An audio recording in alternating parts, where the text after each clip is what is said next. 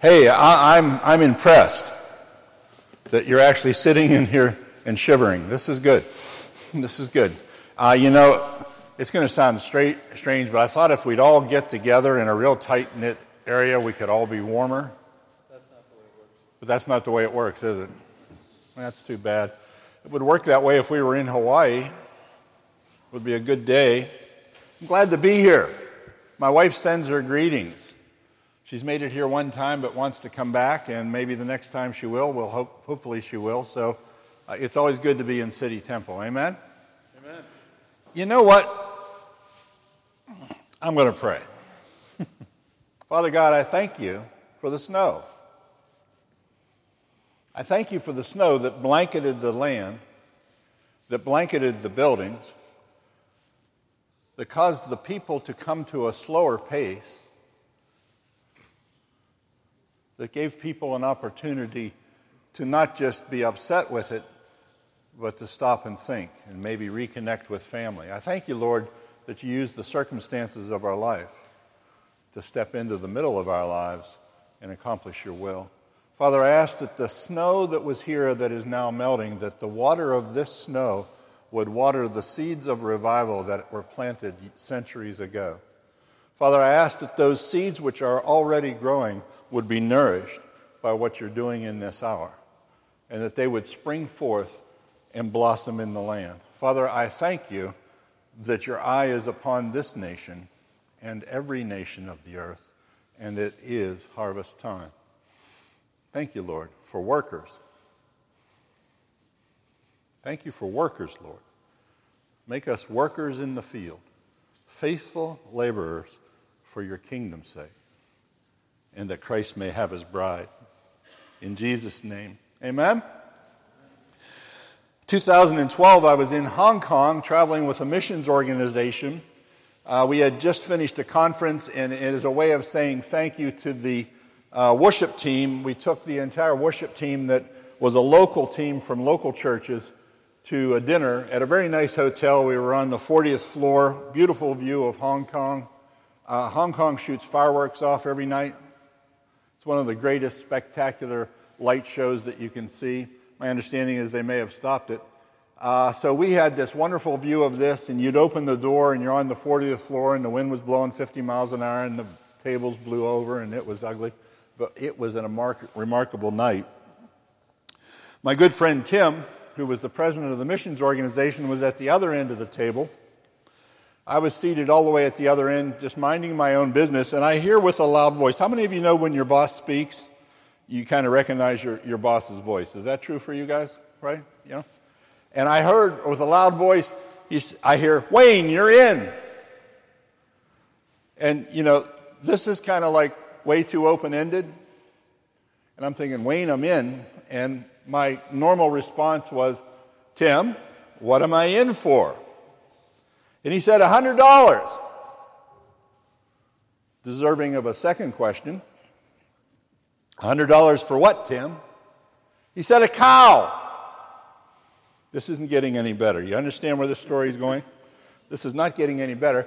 But here's the background of the story. He's sitting across the table with another very good friend of another president of another organization who has one of his local ministers from Kenya that he works with at the conference. And it turns out that this local minister has fallen in love with a beautiful young lady in Kenya.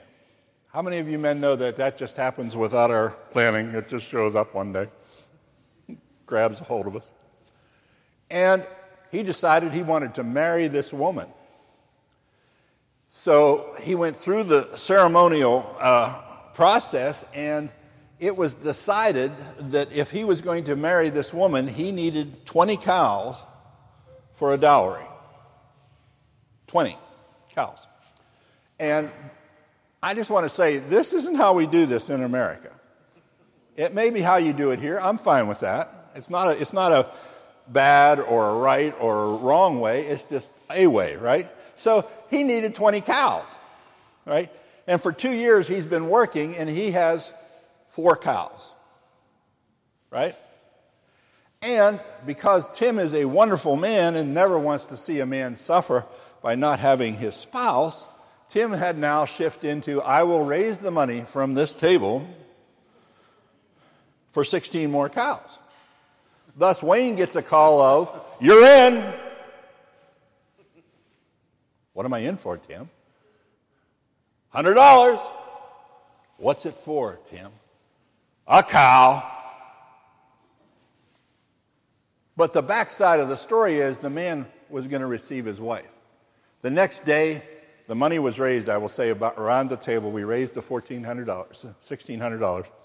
The next day, he stood up in the meeting and with tears in his eyes, he stood up and he said to everybody in the meeting, he said, Next year, if you invite me back, I will bring my wife with me and you will see a woman that is worth 20 cows.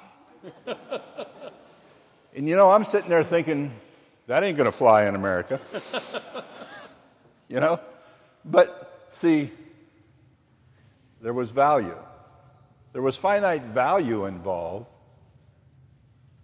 that the one that he was marrying was worth something. Okay? I want to talk about this today this communion table, and I want to relate the communion table that you're about to partake with to the whole betrothal ceremony in the Jewish tradition. Would that be okay? Can we go down that road?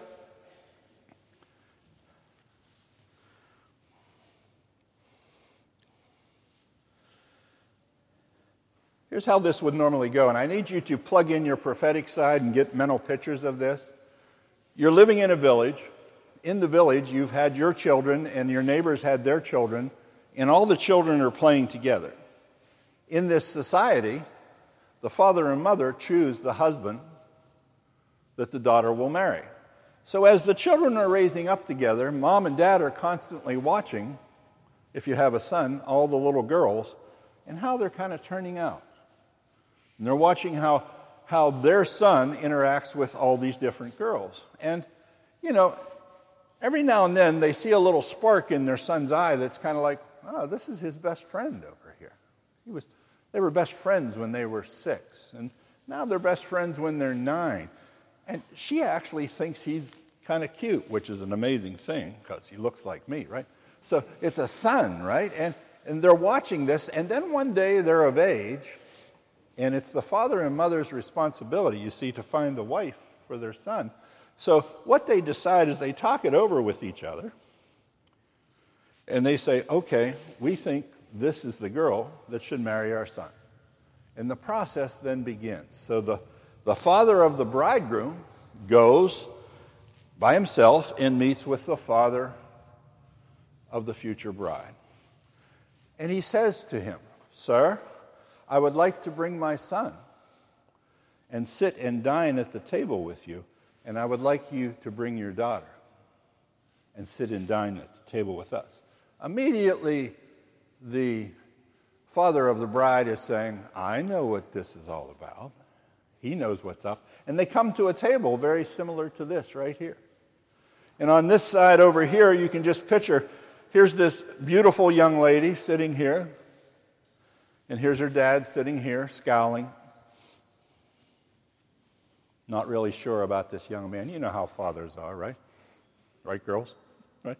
And over on this side, here's this young man in full of his youth and young adulthood, and he's just full of, and you know, and his eyes are as big as saucers because he knows why he's there, you know, and he's getting excited because he's a young man.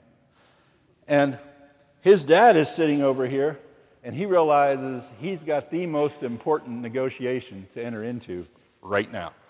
Because what happens next is going to determine whether it kind of goes forth and back. So the dad's responsibility is to tell them how great my, their son is. You know, and he's saying things, he's a hard worker, he's done very well in school, you know, he's already invested in three different businesses, they've all made money, he knows the Torah front, back, he is just the best thing since apple pie, and he's reasonably handsome. Right? At which time, after he gives this wonderful speech, he then is quiet the son has said nothing. He's just sitting there googly eyed because he's got a wife coming, maybe, right? She has said nothing, and her father has said nothing. They lean back from the table and they start this conversation alone quietly. And what they're talking about is two things. First of all, does she like this young man? Is he acceptable to her? Okay? And then, second of all, how many cows is she worth? What's the price? See, this is where the rubber is going to meet the road. Now, how many of you who have how many of you have daughters? How many of you know your daughter is worth a lot of money, aren't isn't it? Amen? That's right. That's right. Because that's the way dads are with daughters. It's kind of like, dude, you don't have near enough money for my daughter, right? that's just the way it is, right? So, over here, father of the bride to be, potentially, the bride, come to a conclusion. Over here, the father of the groom pours a cup of wine, sits it right in the middle of the table, and leaves it sit there.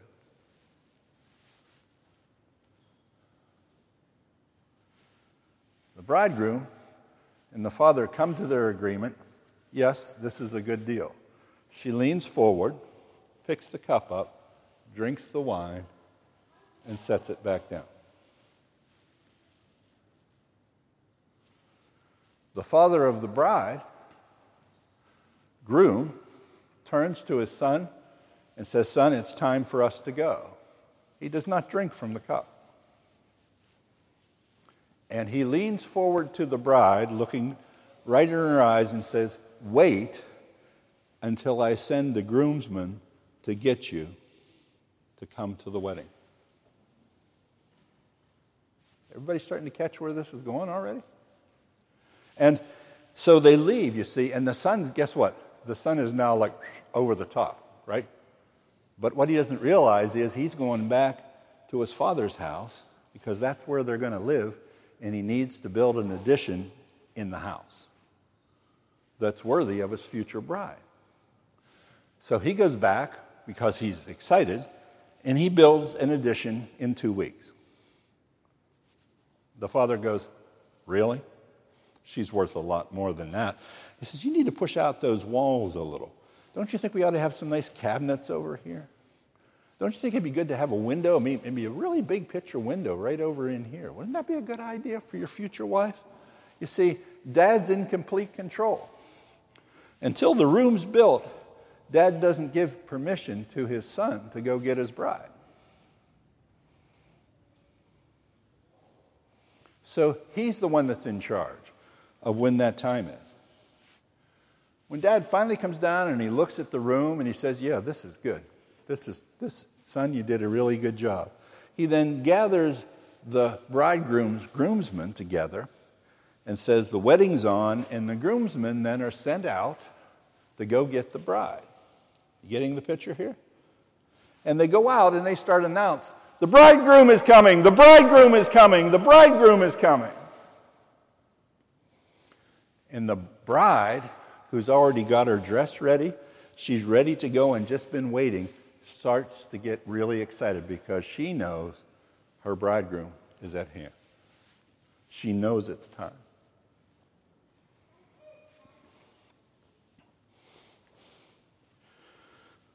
They come.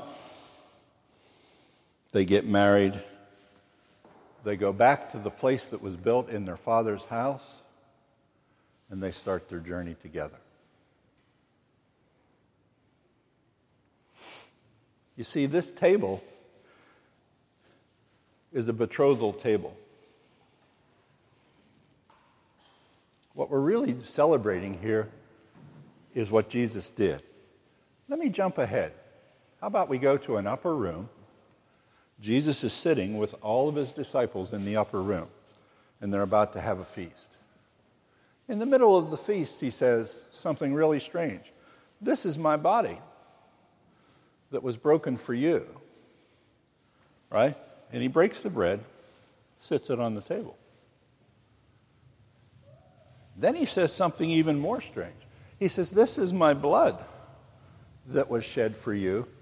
Pours the wine, sets it on the table. Now, these are good Jewish men.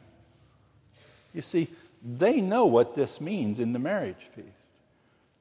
And you're Peter and you're John and the rest of the disciples, and you're going, what is he saying? Is he, is he telling me that he's going to give his life for us, that we're that valuable? Is, is he saying we're to be betrothed to him?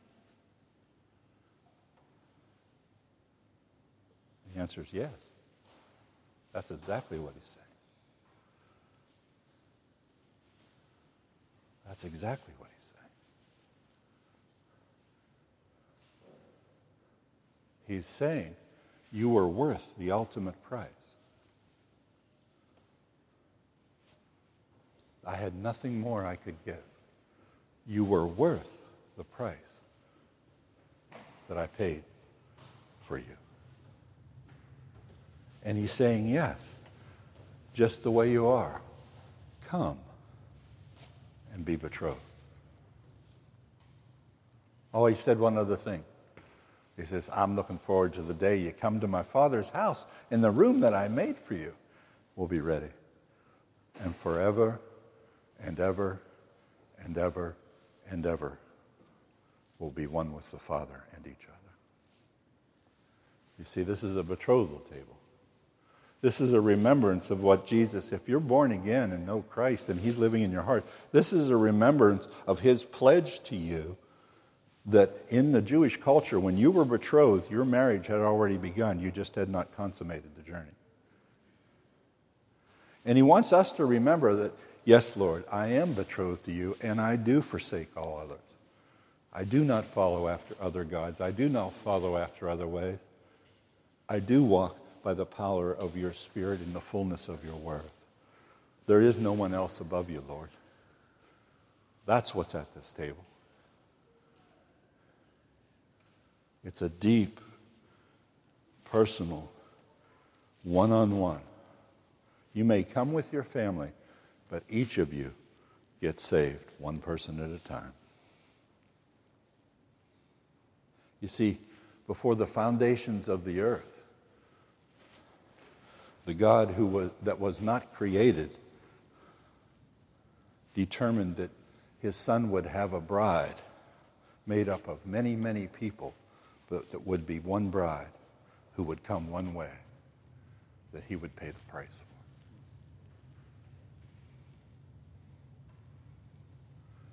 Communion was never meant to be, I'm going to say this gently, communion is not once a month. Communion is minute by minute. The celebration and the remembrance in the corporate gathering, which we're asked to do by the Lord, is to remind us the current state is temporary. This is just a temporary thing because the real marriage begins when you leave here. The real consummation is when we're face to face. We feel no guilt, we feel no shame because we've been bought with a price.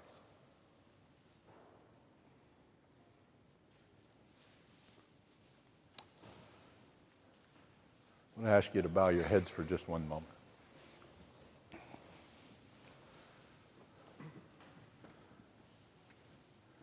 One place that I've learned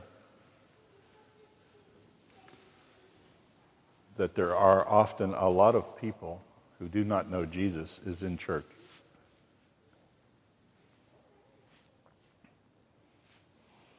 And I don't know where any of you are. Jesus knows. You know. And I say to you today if you don't know Christ, you may know about him, but if you've never accepted his sacrifice, if you've never accepted that he died for your sins specifically, and that He is the only one worth following. Today's your day. Today's your day. If that's you today, I'm not going to ask you to raise your hand. I'm going to say to you, come with a repentant heart and take and eat of this bread and drink of this wine and be born again this day and start your journey. For those of us who have been on the journey and are on the journey, then let us remember this is but a fleeting moment. This is but a fleeting moment. And as good as it is, and it's good, people, knowing Christ is extraordinary. There's nothing else like it that mankind can do. And as good as this is, the best is yet to come. Thank you, Father. In Jesus' name. I'll let you orchestrate this.